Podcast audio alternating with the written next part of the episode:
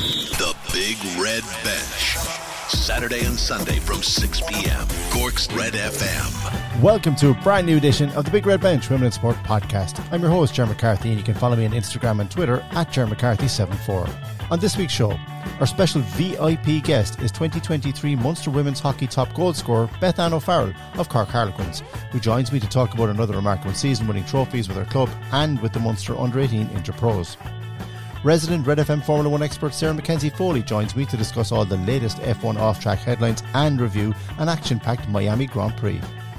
We have reaction from the Cork Seniors' remarkable comeback against Kerry in the Munster LGFA Senior Football Championship, a full roundup of all the latest Cork LGFA Club County League results, scorers, and informed players, and we have reaction from this past week's Cork LGFA Under 21B County Final played at Uí Chaoimh's 4G pitch, in which Clonakilty overcame Kinsale.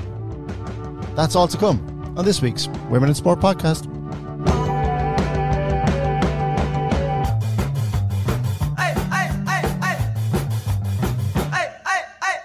It's been a fantastic 2023 for Cork Harlequins Beth Ann O'Farrell, who finished as the Munster Women's Hockey's top goal scorer with 23 goals. Beth-Anne joined me on this week's Big Red Bench to look back over a remarkable season in which she won trophies with her club Cork Harlequins and also helped the Munster under 18s to interprovincial glory. Now, here on the Big Red Bench, it is a real thrill to have with us um, on the line from the Cork Harlequins club, uh, one of Munster hockey rising stars, Beth-Anne O'Farrell. Beth, you're very Beth-Anne, you're very welcome to the Big Red Bench. How are you? Good, thank you for having me. Not at all. It has been quite the year for you, to put it mildly. You are 17 years old, correct? Yeah. Uh, and the reason we have you on this week on the Big Red Bench ahead of the Munster uh, Hockey Awards ceremony that rounds off a fantastic season, what's been a fantastic season for Munster Women's Hockey, you are one of the five under 18 girls nominated on the Player of for Player of the Year. Um, that must be a fantastic feeling for you, and there's some serious names in there with you. You're looking forward to that night, I would imagine. Yeah, I am there's a good few of us nominated, so it'll be interesting to see who wins it. Yes, you're in with Anya Power, Ava Curran, Isabel Martin, Ruby Walsh, and Sarah Fitzgerald. Names like your own that has been popping up week after week here on the Big Red Bench when we've covered Munster Women's Hockey. Uh, what do you know about some of the players that are involved in that nominee and your fellow nominees? Um, well, I play with Anya in school club, and we were on the same Munster team together this year. And I've played with all the other girls, like Ruby in club as well. And then I've played with all the other girls um, up through the years, um, like on Munster under 16s and Munster under 18s. So I'd be good friends with them all. So I feel like we all deserve to win it. Like honestly, whoever wins it in the end of the day, like we'll all be happy for each other. Well, that's very good of you to say, but there has to be one winner, Beth-Anne. So is there a bit of ribbing yeah. going on? Is there a bit of are there messages flying back and forth ahead of the night? no, not really. We're all none of us are really like we wouldn't be like that now at all. We'd we'd all be happy You're for whoever wins it. Very professional of you. Um, yeah. So look, that's something that you're looking forward to. Something we're going to talk about in the next couple of weeks, and good luck with that. Um, you certainly deserve yeah, it. Thank you. It's been quite the year for Harlequins. Um, the trophies yeah, that, that, you've won. Talk to me about some of the successes that Harlequins have had this year. Um, well, we got to the Munster Senior Cup final, and we had a tough loss there in shuttles, but like it was a great match. Um, and UCC like would have been like our biggest opponents this year, I suppose, in the Munster League anyway. Um, it's always a great match we play against them. It's always very close. Um, and then we had the league, which we won, which was great. Like we only lost one match this year in the Munster um, Div One league, so that was great. We had a successful year, and then we beat Garryduff or C of I in mm. the uh, Div One Cup only a few weeks ago, and that was that was a great success as well. That was another good match. If would have been one of our other big opponents this year. They're always a great match when we play against them. It's been a fantastic year for Cork Harlequins. You've been integral to that because you scored uh, 23 goals and topped the goal scoring chart, something that proved very po- has proven very popular when we've spoken about it on the Big Red Bench. How good is this yeah. dressing room, and what was it like walking into a kind of an adult dressing room for the first time? How welcoming were they? And we're all very welcoming. Like since when we started last year, and like we obviously had a bit of a tough year last year, and um, when we got relegated, um, from EY one, but the older girls were always so encouraging because it obviously was like the younger girls. Like there was a good few of us on the team, and like it was obviously intimidating at the start, but they were all always so welcoming and like they're always so encouraging on the pitch, and like they really do create a really good atmosphere. And like in the dressing room, we always we'd always be joking around and stuff. Like it's like it's great fun. Like we had such a good year. I can't believe it's over. Like already, the hockey season really flew. It certainly did, and it's been one of the most interesting, and certainly from uh, a media point of view, covering it, uh, one of the most entertaining and tight division, not just in Munster Division One, but in the EY leagues as well. You mentioned UCC yeah. and the battles that you had with them. I just want to bring you back, having lost the Munster Cup. I mean, that was a huge, you know, disappointment. It was only the following day that you had to go and play UCC again to to to cement the league title. How difficult was that? But how how happy were you afterwards, having done that? So it was like obviously tough to lose on shuttles. Shuttles is always a great way to win, but it's probably the worst way to lose mm. a match. Um, so when we like that match, we had a lot of short corners, and I remember we just could not get any of them in the back of the net. UCC's short corner defense was incredible, to be fair to them. Um, but then the next day, like in the dressing room before, we were really able just to talk about all the stuff we needed to perfect the next day and I think having the match the day before and like losing just like really like pushed us on and we were like, we're not losing this again. Um, and we were just able to pull the win out of the bag yeah. for the league title. And congratulations on that. That's not an easy thing to do, as you said, so soon after losing a cup in Thank the manner you. that you did. You scored 23 goals this year. Now, obviously, you're getting, you're going to tell me that the service is fantastic from the players around you, that they're the reason behind it. But there was quite a bit of rivalry on the scoring charts throughout the year because there was a lot of goal scorers in your team aside from yourself as well. Yeah, um, there's always great banter going on in our group chat about top scorers. Like Michelle and Yvonne were biting at my heels all year, and obviously there was other people in the league as well, and like I wasn't always on top. I was down a bit for a while as well, and like we're always joking in the group chat who's going to score the most goals in the match. So I suppose that like kind of like helps to motivate you when you're going into a match to try and score a few goals. It was all friendly and fun, but it was it was funny all year to see to see who would come out on top. Can you believe that you finished top of the charts for somebody so young uh, at 17. Like there's some serious players and names on, like Caoimhe Perdue is a name that's on, up on there. There's a lot of very famous names in those goal scoring charts, and you finished at the top. Have you had time just to take it in and realise what you've achieved? Yeah, I suppose I like never. I wasn't really thinking about it throughout the year, but um, when it was our last match and um, our manager said that I got top top goal scorer, I was I, I was kind of shocked. Like I knew that I was kind of up there throughout the year, but I w- I didn't really expect to finish on top. I suppose like there is always I'm always kind of um taking a few goals that that could be on the line and stuff, and my teammates like to call me a poacher sometimes. So I suppose like there's a great team behind me to help me get those goals. Um, at the end of the day. Um, somebody so young playing against at adult senior level, Beth-Anne, for a lot of girls around the same age as yourself, there's a huge amount of girls playing Munster hockey throughout Munster, uh, and it's growing every year. Um, you've had to adapt very quickly to playing at adult level. How how much have you been able? How better and how easy has it been to adapt? By virtue of the fact that you've come up through the Munster interpro ranks, have they been a big bonus and a big help for you to prepare you for playing at senior level? Yeah, um, yeah, definitely because the level that you'd be playing at in interpro matches is like high. So then when you're going in with adults, it is different though because the physicality physicality level would be more intense and like I suppose last year I started playing with Div three and Div two, and then eventually I started training with the Div one, um, and then I was like playing matches because I was young for a while, uh, like for the start of the year, so I wasn't playing matches with them for a while. But then I started playing matches, and like the first matches, always a bit of a shock, but definitely playing Div two, Div two and Div three improved my hockey like mm. so much and like helped me get to the level of playing with Div one. And then this year, um, it made this year much easier. Like you just kind of get into the flow of it and it becomes normal. Like it's, it, I don't think it was too hard to adapt, but definitely the interpro matches helped by bringing up your level of hockey. Yeah, that's standard. That's a very good summation of it. And not alone that, but you and the Munster under 18s went on and won the Interpros this year. How how how that must have been a lovely feeling as well, and a nice bunch of people to be playing with.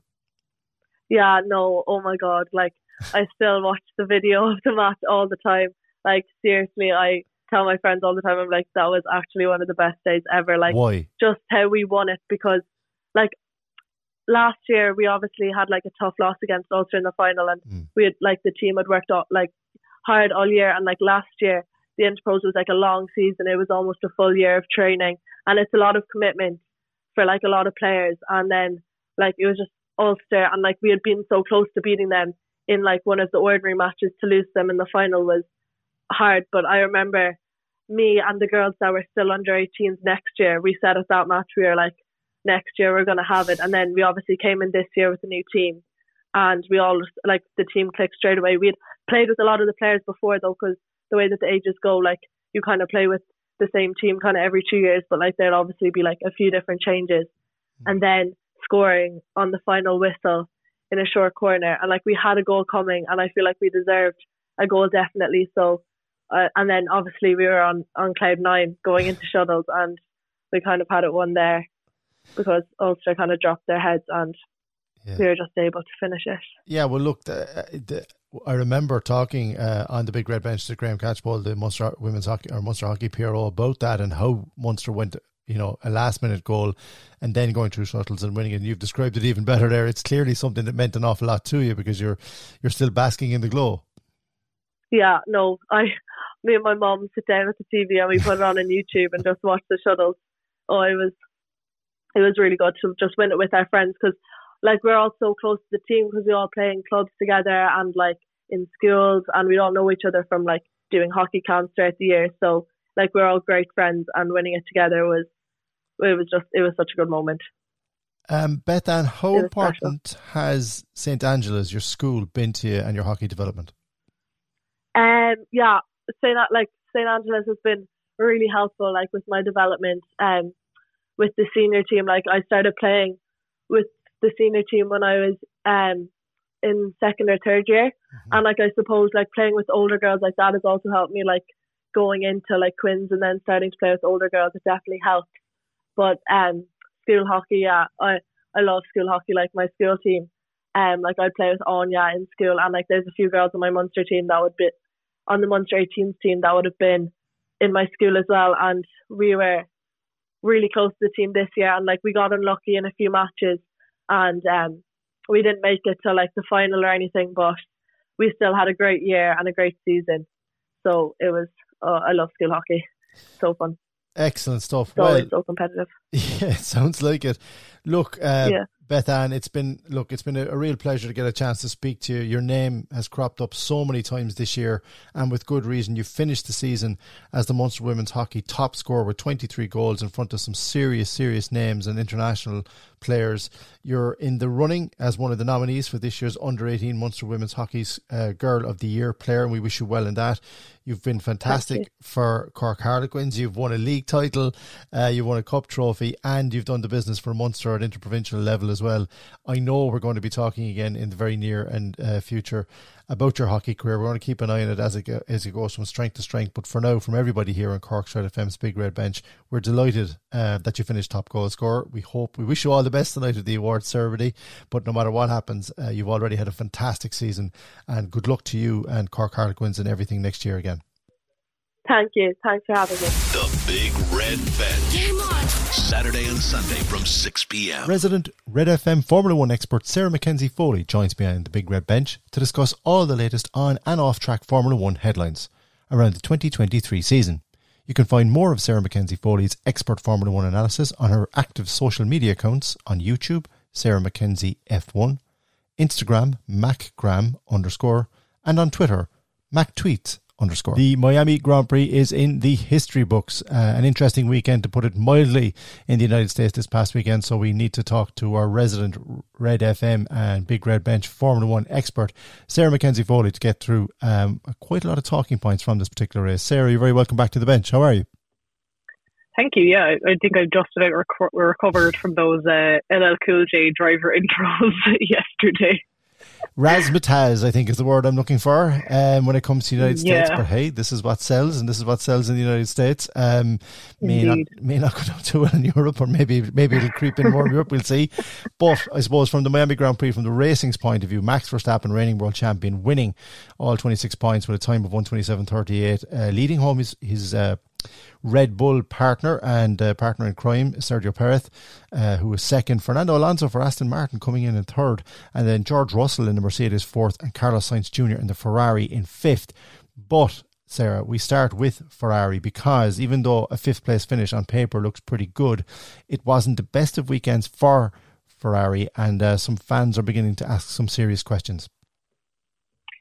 Yeah, I think just the driver lineup has become, you know, we've talked about this a lot of times in the past on the podcast, and you kind of asked, you know, do you think these are the right drivers? And to date, I've kind of stood by them both, but I think the number of errors now that are creeping up and the lack of confidence, particularly for Carlos Sainz, but I would say also for, for Charles to a certain degree, I just wonder, you know, are they lacking, what are they lacking in the team that's making them feel like they have to push really to what seems to be beyond the limit because every driver knows what their limit is.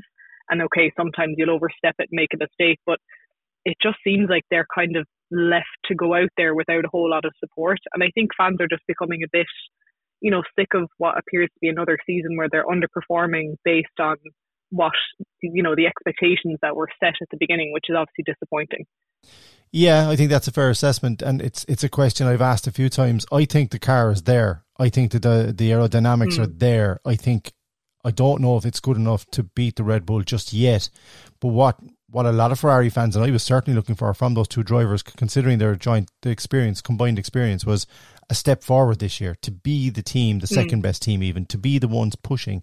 Instead, it's the Aston Martins. Instead, it's Mercedes who are creeping in there every. And it's not just one or two races. It seems to be more on a consistent basis. So, I think these are legitimate questions to ask of Ferrari because we don't want to go back over the pit stop debacle that was last year, the mistakes mm. made in, by the pit crew, made inside in the pits, not necessarily by the drivers. But I wonder, I just wonder if the car. I think the car is there. I think the aerodynamics are there. I think the package is there. But I think with a quicker driver and a more consistent driver, and I'm looking at George Russell. I'm thinking like, okay, if George mm. Russell or if Lewis Hamilton, even God forbid, was in a Ferrari, I think they'd be further up the grid.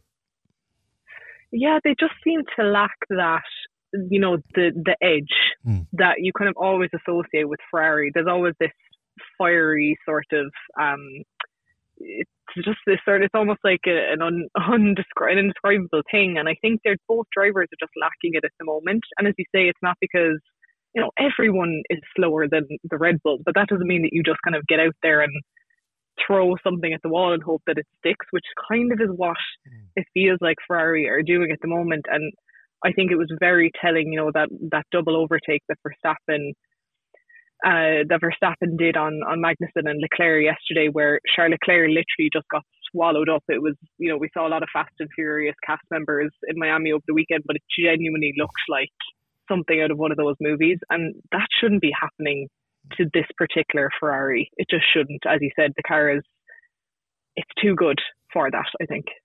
Yes, I think the middle part of the season and perhaps the, the the second half definitely is going to be very interesting viewing to see how Ferrari can they pick it up, can the drivers respond? But right now, it's just not good enough. What is very good enough right now at the moment is Max Verstappen, reigning world champion, back to winning ways, um, creating a bit of history as well with his uh, with his victory at the weekend and equaling a record, um, but not not straightforward. And Sergio Perez, even though he was snapping at his heels for quite a lot of it, uh, Sarah Verstappen coming through like the world champion that he is. Yeah, absolutely. I mean, he obviously started out a position in P9. He was up to the top five within nine laps. So, you, you know, we always kind of knew that he would come charging through. And unfortunately, I think partially because they know that it's not their fight to fight. You know, not many drivers really kind of put it up to him. And I think in the end, what really did Max credit yesterday was the amount of both pace and you know the amount of time that he got out of the set of hard tires that he was on because that was the preferred tire, and he knew that he was going to have to go on to the Lesford medium at the end, so he really had to eke as much as he could out. And to be fair to him, you know, Sergio Perez, as he said, was trying his best to stay within a pit stop window of Max so that at least he would put him under pressure when he came back out. But even when that happened, Max was just he was just too strong and his tires were too fresh and it was a dominant performance again. It was, and from Verstappen's point of view, equaling 38 wins, which is the most by a Red Bull Racing driver, a record originally set by Sebastian Vettel, um, who won back to back championships, four back to back championships for that particular team. That's a stat that you've provided us with here in the Big Red Bench, Sarah McKenzie-Foley. And I think, look, I think just to draw a line under it, Perez is still there. I think he's going to be snapping mm. at the heels. It's going to be very. Int- it makes it interesting, but I think Max what I took from the Miami Grand Prix is he took the advice on board and learnt a few lessons from the previous kind of stroppy behaviour and whatever, maybe a little bit of untidy driving in the previous race, maybe the shock of Perez getting close to him. He's just living with it mm. now and doing what he does best, and that's just, you know, dominating. And he has a car that can dominate, an Adrian Newey design car that can dominate. He has experience, he's a world champion. And again, I thought he drove like a world champion in Miami. Absolutely, and you mentioned Adrian Newey. Newey, unfortunately for the rest of us, uh, he is he's extended his contract with Red Bull, so it's uh, it's not looking like that car is going anywhere anytime soon. We need to find the next Adrian Newey, and maybe he's Italian. hopefully, he might uh, might head over to Ferrari. The remaining field, there was a lot of interesting, um, uh, you, you, know, stories uh, away from the top four or five, and I just wanted to ask you very briefly, uh, Fernando Alonso once again in the mm. Aston Martin. Really impressive drive. Is consistency the thing with this car now because they have a driver that can deliver podiums? You know, a few updates here and there, perhaps in the second half of the season. Is there any any thought process? Maybe uh, you've been looking at Fernando and that particular car. Could they actually start challenging Red Bull? Unfortunately, I don't think so. I think you know the delta as far as how how far behind they finished behind the Red Bulls, I think is is still very large, and I think Fernando as he admitted after the race, actually every time he came around, I think it was turn 11, he was just watching little bits of the race on the big screen because he was really just running around in third, kind of with nobody around him. I think the the interesting kind of subplot potentially with Aston Martin is what can Lance Stroll do hmm. to make this more of a two pronged attack as opposed to the entire thing basically relying on Fernando, which is sort of how it looks at the moment you know, if you look at results um, and, and overall performance, I think across each race weekend, Lance just really hasn't been anywhere near Fernando's level. So I wonder what they can do to bring him up to speed because again, the car is there, but is it, you know, is it that he just doesn't have the skill to to bring the best out of it. He's definitely not a Fernando Alonso, but can he be better? How much can, mm. more can they get out of him? Yeah, I'm really looking forward to seeing what Aston Martin can come up with again towards the second half of the season. Uh, they've got a driver who's in form. He's full of confidence. He knows this inside out. He's been there, done that. And Fernando Alonso, as you said, uh, a second driver that needs to up up it now. And we might see an increase from Stroll uh, in performance as well over the next couple of months. Um, of the remaining field, uh, Magnussen and Hulkenberg, 10th and 14 respectively for Haas. A good weekend. Yeah, absolutely. And you know they were kind of left left uh, holding the flag really for for the US because unfortunately Logan Sargent and his Williams had a terrible weekend. So uh, Haas, you know, being an American-owned team, I think that would have definitely pleased a lot of of American fans. And you know, Magnussen, it wasn't by accident that he finished in the points. You know, he had he had qualified well, managed to get himself into Q3, and then obviously started out of position, but still held himself very well and actually did a great job, in particular, of keeping Charles Leclerc behind him. So I think that'll be have been really promising for them. And you know, I think we've been kind of waiting for for that potential to be unlocked at Haas, and I think it's it's sort of slowly coming together uh, with this set of drivers. So I think if they can keep that up, it'll be great. Yes, it will. And uh, from the American point of view and the TV viewing point of view, certainly it was important that Haas had some sort of a positive weekend. Disappointing for Logan Sargent, as you said, in the Williams. But uh, Haas certainly looked to be on an upward curve. Finally, we have to talk, uh, unfortunately, about a disappointing weekend for McLaren. Um, you know, I mean, it early pace early in the week looked like it was there. Uh, but Piastri P19 and Norris P17, that, that's just not good enough for McLaren, Sarah.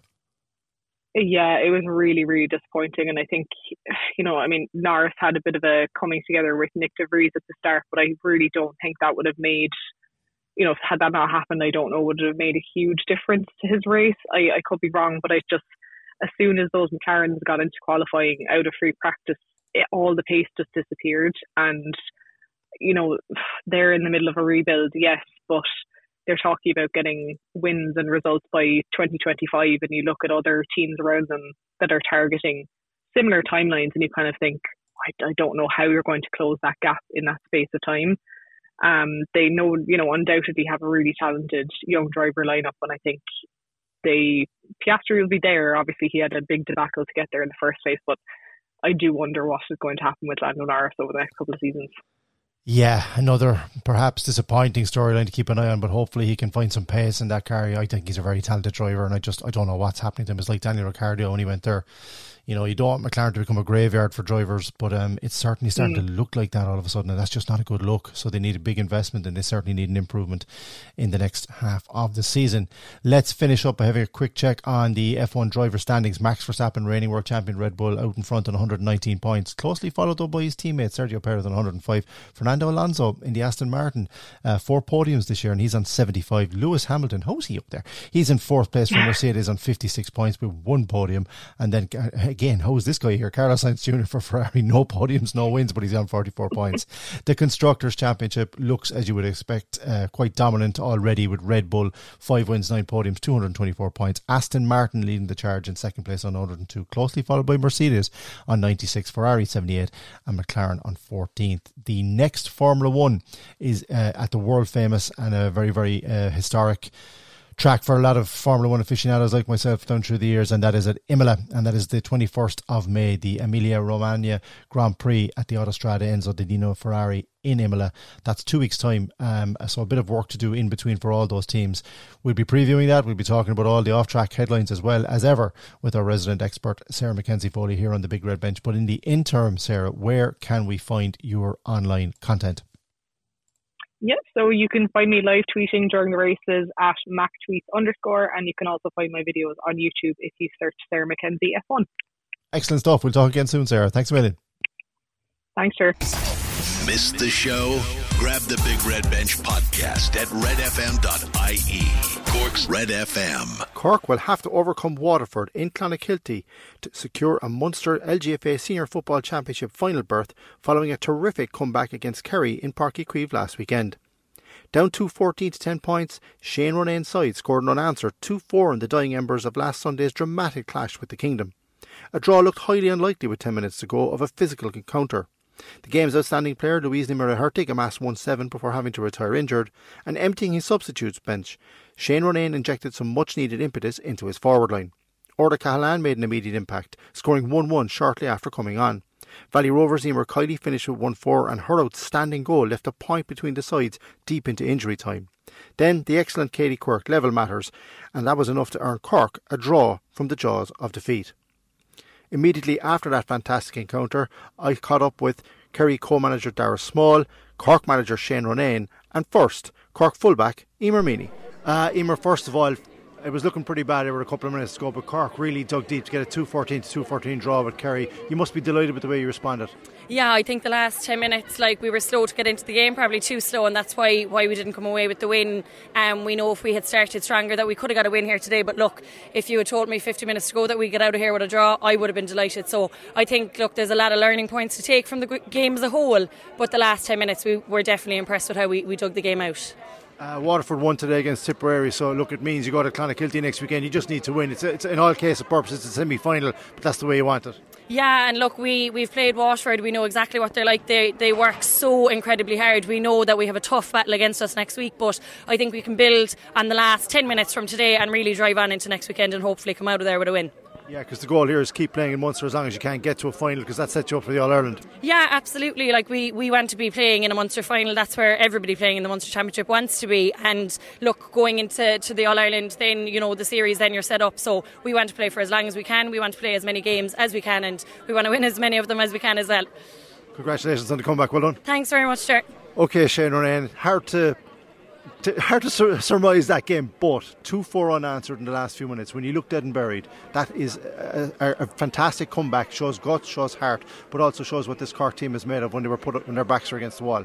Yeah, look, I suppose sure, I, this would have been a different. I was expecting a different interview, you know, uh, 10, 10 minutes before the end. But look, great batting qualities from the girls. You know, things were going against us. Uh, you know, little decisions. I suppose refereeing ones. You know, both, two big decisions again. Both went against us. We'd be very disappointed about that.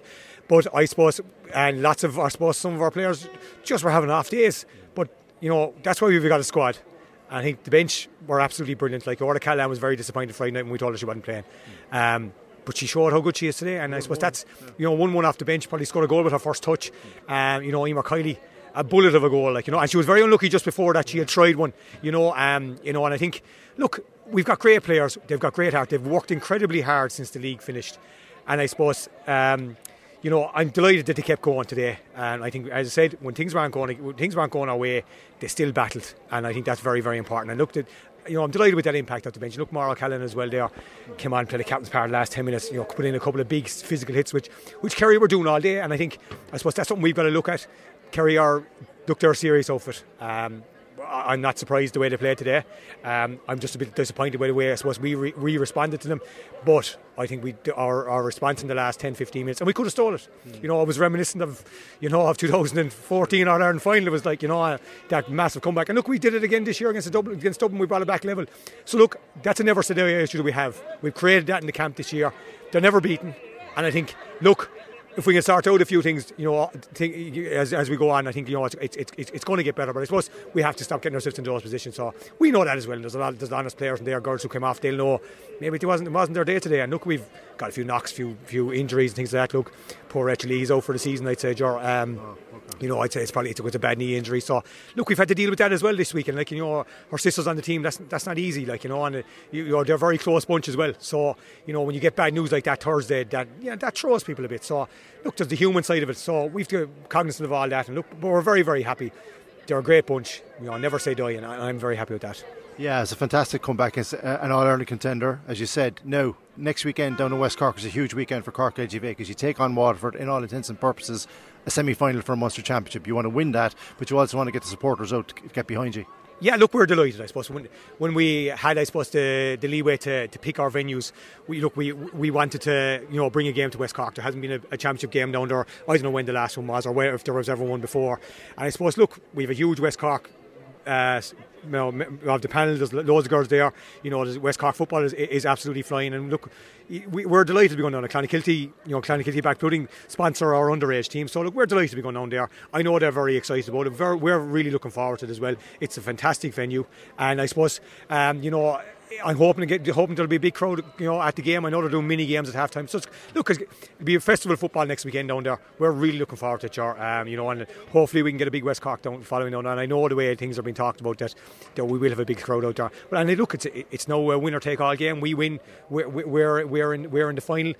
Waterford win there in the final. You know, and it, it, that's how big a game it is. But you know, I probably was it was always even if we'd beaten Kerry today we were still going down there, and if Waterford beaten us, it could have been a three-way tie, you know, if, if they'd beaten Tipperary today, which they've done. So it was always going to be a game where we can't, you know, take our foot off the pedal. We can't rest players.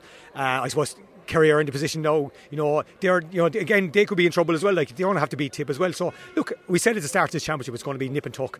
All the teams are, you know, three points ourselves in Tip last week, two points in the Waterford Tip game today. This is a draw. You know, Kerry got a late goal last week to win by six it's really, really competitive, and I think that's going to stand to us as the year goes on. So, look, we're really looking forward to next weekend. Darragh, just a quick reaction. Dramatic finish by Cork, um, ending the draw, but a magnificent game to watch. Really, I suppose from your point of view, standing on the sideline, you're probably not too happy with that, but for a superb game of football really out there today. Uh, superb game of football. Look, ladies football over the last couple of months has there's been some cracker of games and some brilliant uh, team displays, and I think today was another game where anyone watching in for the first time would only be, you know, would fall in love with the game with the pace of that out there today. Um, yeah, disappointed with the last seven eight minutes. We lost a bit of concentration. Um, as I said to the reporter there a few minutes ago, look, six seven weeks ago we were beaten here by 15, 16 points. We went on to win the, the, the league title in the interim and we came here today and with seven eight minutes to go we're 10 points up. And I won't say we throw it away but we just switched off and, and left Cork. And you can't give someone a team like Cork and to be fair to Shane he's them very well drilled. And look they took their opportunities when they came the, at the end of the game and we'd be disappointed with that. But there's loads to, for us to learn.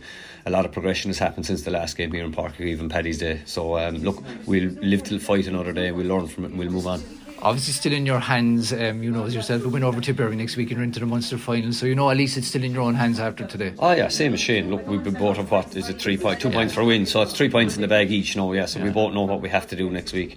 Uh, look, Tipper, another fabulous team. Aishling Moloney is lighting it up at the moment. Um, Maria Curley, look, they're, they're a fantastic team. Um, but we'll go away. We lick our wounds from today. It feels like a loss inside the dressing room. The girls are very disappointed, but uh, you know, for 55 minutes, I'd, besides the first 10 minutes, it took us a bit of time to kind of get into the game. But when we did, I thought we dismantled the Cork kick out. Uh, I think it work better forwards. I think Louise Ní Mhuircheartaigh get probably five one turnovers seven. herself, one, one seven. seven yeah look, I'm not going to wax lyrical about her. Everyone knows how good she is, but I think our supporting cast there today was outstanding as well. Some very, very good individual displays, and look for up until that 52nd, 53rd minute, we, we dominated the game.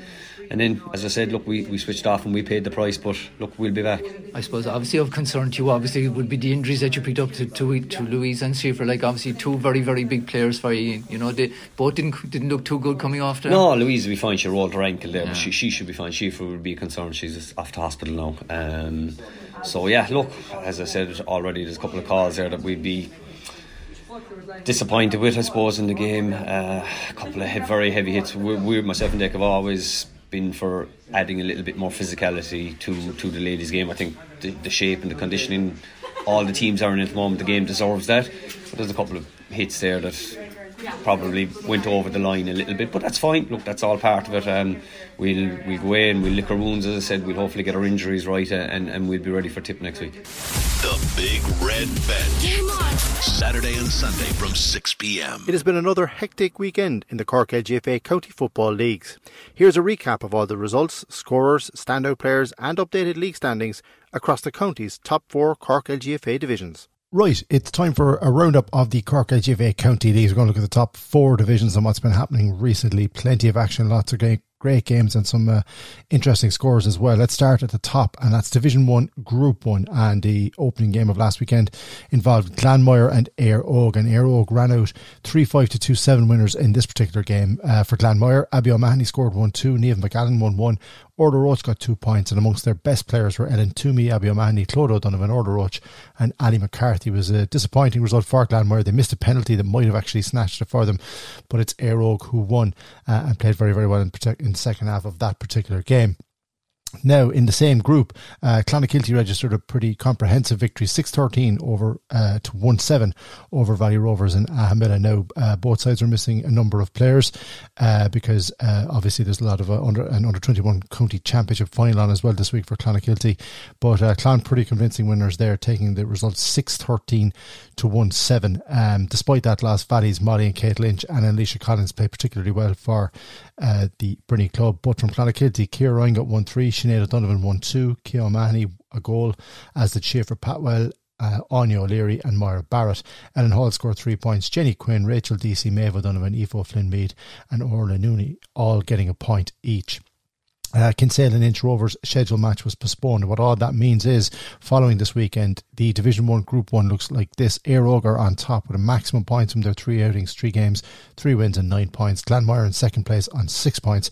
Kinsale, who have a, a game in hand, uh, they have three points, as do Clonakilty, who picked up their first win against Valley Rovers. They're also on three, and Valley and Inch on one point apiece to the other group in Division 1, Division 1 Group 2. And on Sunday, Fermoy travelled to West Cork and registered a comprehensive 513 to 2 7 victory over Castlehaven. Um, and a, really, really good game here. Fermoy on top in the first half, leading 2 8 to 0 2 at the break. And they kicked on in the second half uh, to register that. Uh, Abby Scannell had a fantastic game from Fermoy. She got 2 5. Andrea McGrath got 1 1. Michelle Parker got a goal. Ashleen Daly got a goal. Saoirse Moore got 3 points. Teresa Murphy got 2. And Eva Carey also got 2. Uh, some of Fermoy's best players also included Claude O'Brien, Mary O'Sullivan, Ashling Hutchings, Katie O'Flynn, Teresa Murphy, Abby Scannell, Michelle Parker, Ava Carey, Carey, and Andrea McGrath. And it was great to see Saoirse Moore back in action, having recovered from a cruciate injury, uh, coming on as she did in the second half and scoring three points. Disappointing day for Castlehaven, but despite that, Ellie McCarthy got six points, Ellen McGuire got a goal, as did Siobhan Courtney, and Neva Sullivan also kicked over a point. And some of their uh, best performers included Aideen Santry, Shelley Daly, and Ellen Buckley. Now, another game and a high scoring game in Division 1 Group E, excuse me.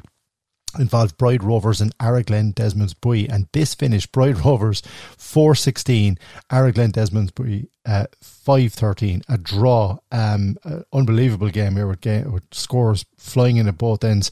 Uh, from uh, Bride Rovers' point of view, Lily Murray top scored with 2 9, Emma Roach got 1 1, Maeve Leamy got 1 2, and then there was two points each from Emma Barry and Jen Cahill.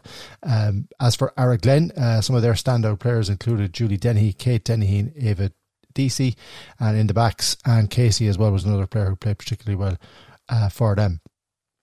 Uh, the game ended as well with a 13 metre free, which Bride Rovers had to draw the game on the final whistle. It was an evenly, evenly contested game, so well done to both sides. 5 13 to 4 16, that's some scoring, but a draw for both of those teams, Bride Rovers and Araglin Desmonds Buí in Division 1 Group 2. The other game this past weekend played in Division 1 Group 2 involved St. Val's and Ada, and on this occasion, uh, it was St. Val's who ran out uh, winners 113 to 1 7.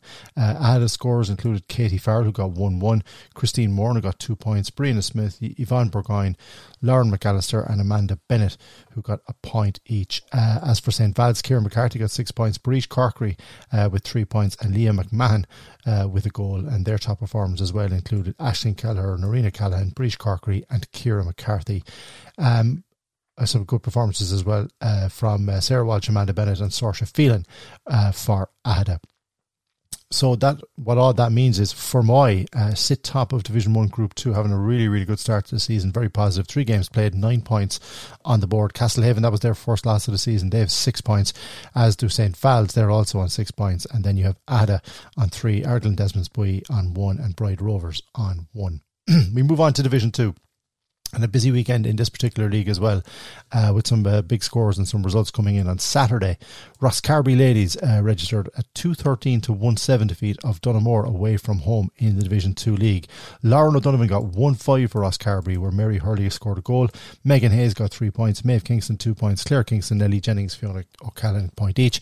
And some of Ross's best players included Sandra O'Donoghue, Sarah Hayes, and Ellie Jennings. Now, on Sunday, a high profile game here, and this was between um, a rerun of last year's County Junior A final uh, between Vaughan and O'Donovan Rossa, and it was on the game was on in Skibbereen, but it went the way of the All Ireland Junior finalist Vaughan because they ran out two nine to two three winners. Their scores: Grace Murphy got one four, Joanne Kelly, Granny Lucy uh, a point each, as did Mairead Tuig, and Colleen Phelan got one two for uh, the Skibbereen club. Kate O'Donovan got one two, Ellen Healy got a goal, and Sarah uh, Hurley also scored a point.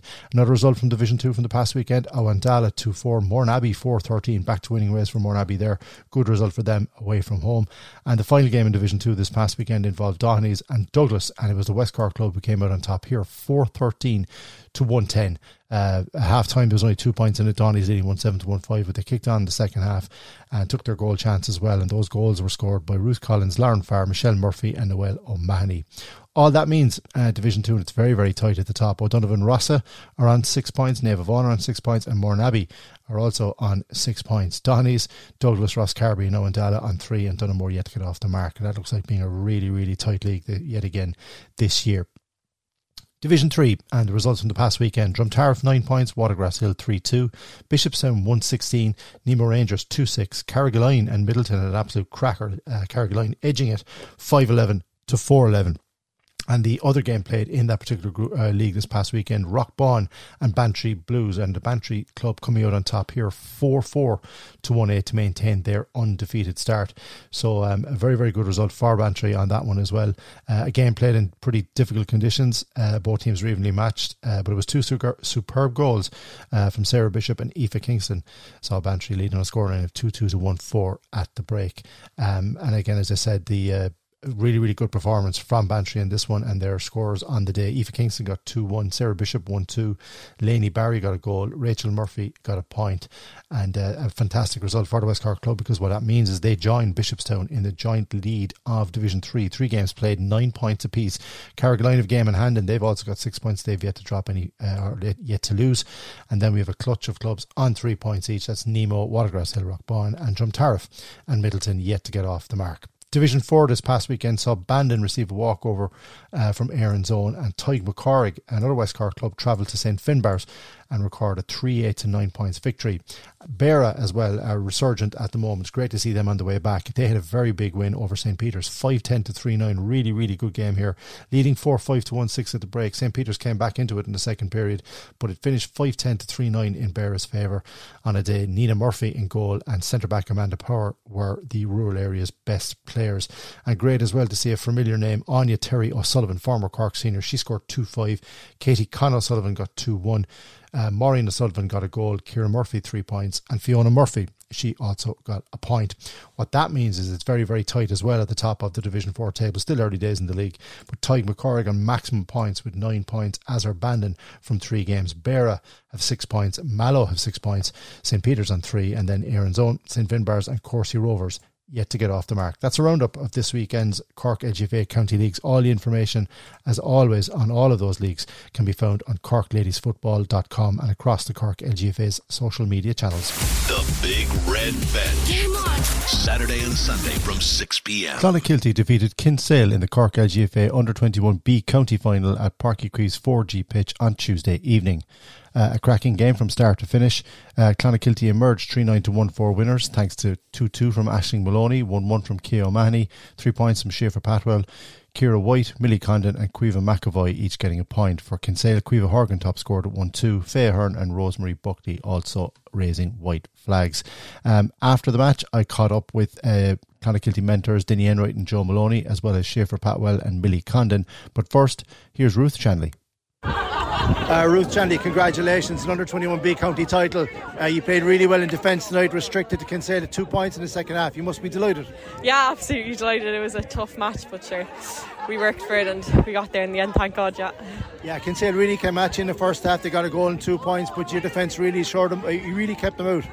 Yeah, we, you know, sure, we were just we were working a lot on defence, and Denny is great with explaining things and stuff, so we really understand what we were what we were supposed to do, and we just put to work what we've been doing in training. So, thank God it worked. Um, a lot of this team are under 21 again next year, move you up to the A grade. That's what you need to be doing, playing at the top grade. Yeah, absolutely. That's always the goal in try to be the most competitive that we can and yeah we'll be looking forward to that next year uh, from your point of view and a few of the other players how much has been playing and training at senior level helped you this year for under 21 oh massively so the pace at senior is just completely it's just quick quick quick and you learn so much from it especially from being with the older players as well you learn a lot from them as well and when you're playing other senior teams as well when they're so experienced and they know what you're doing and you read what they're doing it's just it's massive help um, and just finally the surface obviously it was a 4G surface tonight took a while to get ready and get used to it yeah. but you, you settled in after. Yeah, absolutely. It was just took a bit. The first five ten minutes took a bit of getting used to, but sure, it was. We got used to it in the end anyway. Yeah. Enjoy the celebrations. We will. Thanks, Thanks very much, Ruth. Well done. Uh, Schaefer Patwell and Millie Condon, congratulations on winning under 21 County B title. Schaefer, uh, Kinsale really put it up to you, but you pulled away in the second half. They did. They really were a tough team to play. Like they're very physical, and sure, look though, it was really good to win together as a team. Like it really showed in the end. Like we kind of dug deep when they put it up to us. Um, the surface was different tonight. It's 4G. Did it take a while to get used to? Yeah, I did. I think it took the first like 10 minutes and then it started raining on top of that. So it was really yeah. slippery, but sure, we're we're a resilient bunch. So you did all right, Millie Condon. Congratulations on your minor Camogie All Ireland title uh, this past weekend, and now another 21B title for Clan as well. Not been a bad week. Thank you. yeah, no, it wasn't bad. To be fair, like I've nothing to complain about, but uh, yeah, no, it wasn't bad. Um, how difficult is it for some for something like that? You know, you're on the high of winning a Camogie. How difficult is it to come back and then settle down for another 21 final? Um, I suppose I haven't been thinking about the football kind of for the past week. So after Sunday, yesterday and today, I kind of just had to settle down and think about it and just yeah, try my best anyway. Um, the surface, as I said to Schaefer, it's not an easy surface to play on. It was a bit slippery as well, but you seem to cope quite well. Yeah, no, I feel like we're kind of we, we like running our, our all of our team do, so I think it suits us well. We wouldn't be great with the like the big like heavy pitches, so like I think it suited us down to the ground. And just finally, a lot of this team, the majority of this team are under 21 again next year. Like it's a really good bunch. You've done well. You've won a trophy, and you'll be looking forward to playing in the A grade. Yeah, no, uh, bring it on anyway. We'll try our best next year.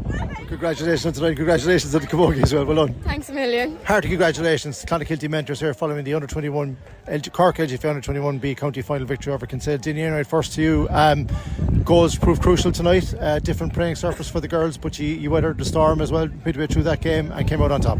Yeah, I suppose when you mentioned goals, that's probably been our biggest problem all year. We haven't been scoring enough goals. But tonight we got the chances and they took them. I think that, that was probably the difference. Kinsale were unlucky, they hit the post a few times. But look, I suppose some go and some don't at different nights. So we were happy with the, with the chances we got and we took especially. Uh, Joe, from your point of view, the team uh, built a uh, first half lead, but those two goals early in the second half proved crucial. Crucial. Uh, they were a, the hard work came from the backs, working so hard, getting that ball out to them. But um, there they are, taking the cup on board. Uh, but yeah, it was. Uh, I think it was trying to kill the game off early in, in the second half, and I think that that's what worked for us. Did he mention your defence there? They were excellent all through, restricted, conceded two points in the second half. I mean, that's what you need if you want to win a county final. Absolutely, and uh, and then trying to link those backs to the forward play and trying to get those scores because in the end of the day, it's scores that win matches. We got to score more than the other team, you know. certainly did. And just finally, Denny, what does this mean? This most of this team, if all bar one, I think, are under 21 again next year. This this is good for Clonakilty LDGFA going forward. Oh, absolutely. Look, most of these girls will probably feature on, on our, our senior team as the year goes on, and this will certainly give them confidence. As I said to them, look, you know, at this level and at, at playing seniors, well, you have to take your chances, and they'll learn from this. We've a lot to do still, but you know, it's good going forward. And as you say, a lot of them they'll probably be up a higher grade next year, and I think you know they need to be challenged. So. Excellent stuff. Congratulations. Thanks very much. That's it for another Big Red Bench Women in Sport podcast. Remember to subscribe to the Big Red Bench on Spotify or Apple Podcasts, and you can also listen online at redextra.ie. Don't forget to tune into the Big Red Bench with Rory O'Hagan, Colm O'Sullivan, and guests between 6 and 7 pm on the radio every Saturday and Sunday. Follow the Big Red Bench across all our social media channels, as well as visiting our official website, redfm.ie. The Big Red Bench. Saturday and Sunday from 6 p.m. Cork's Red FM.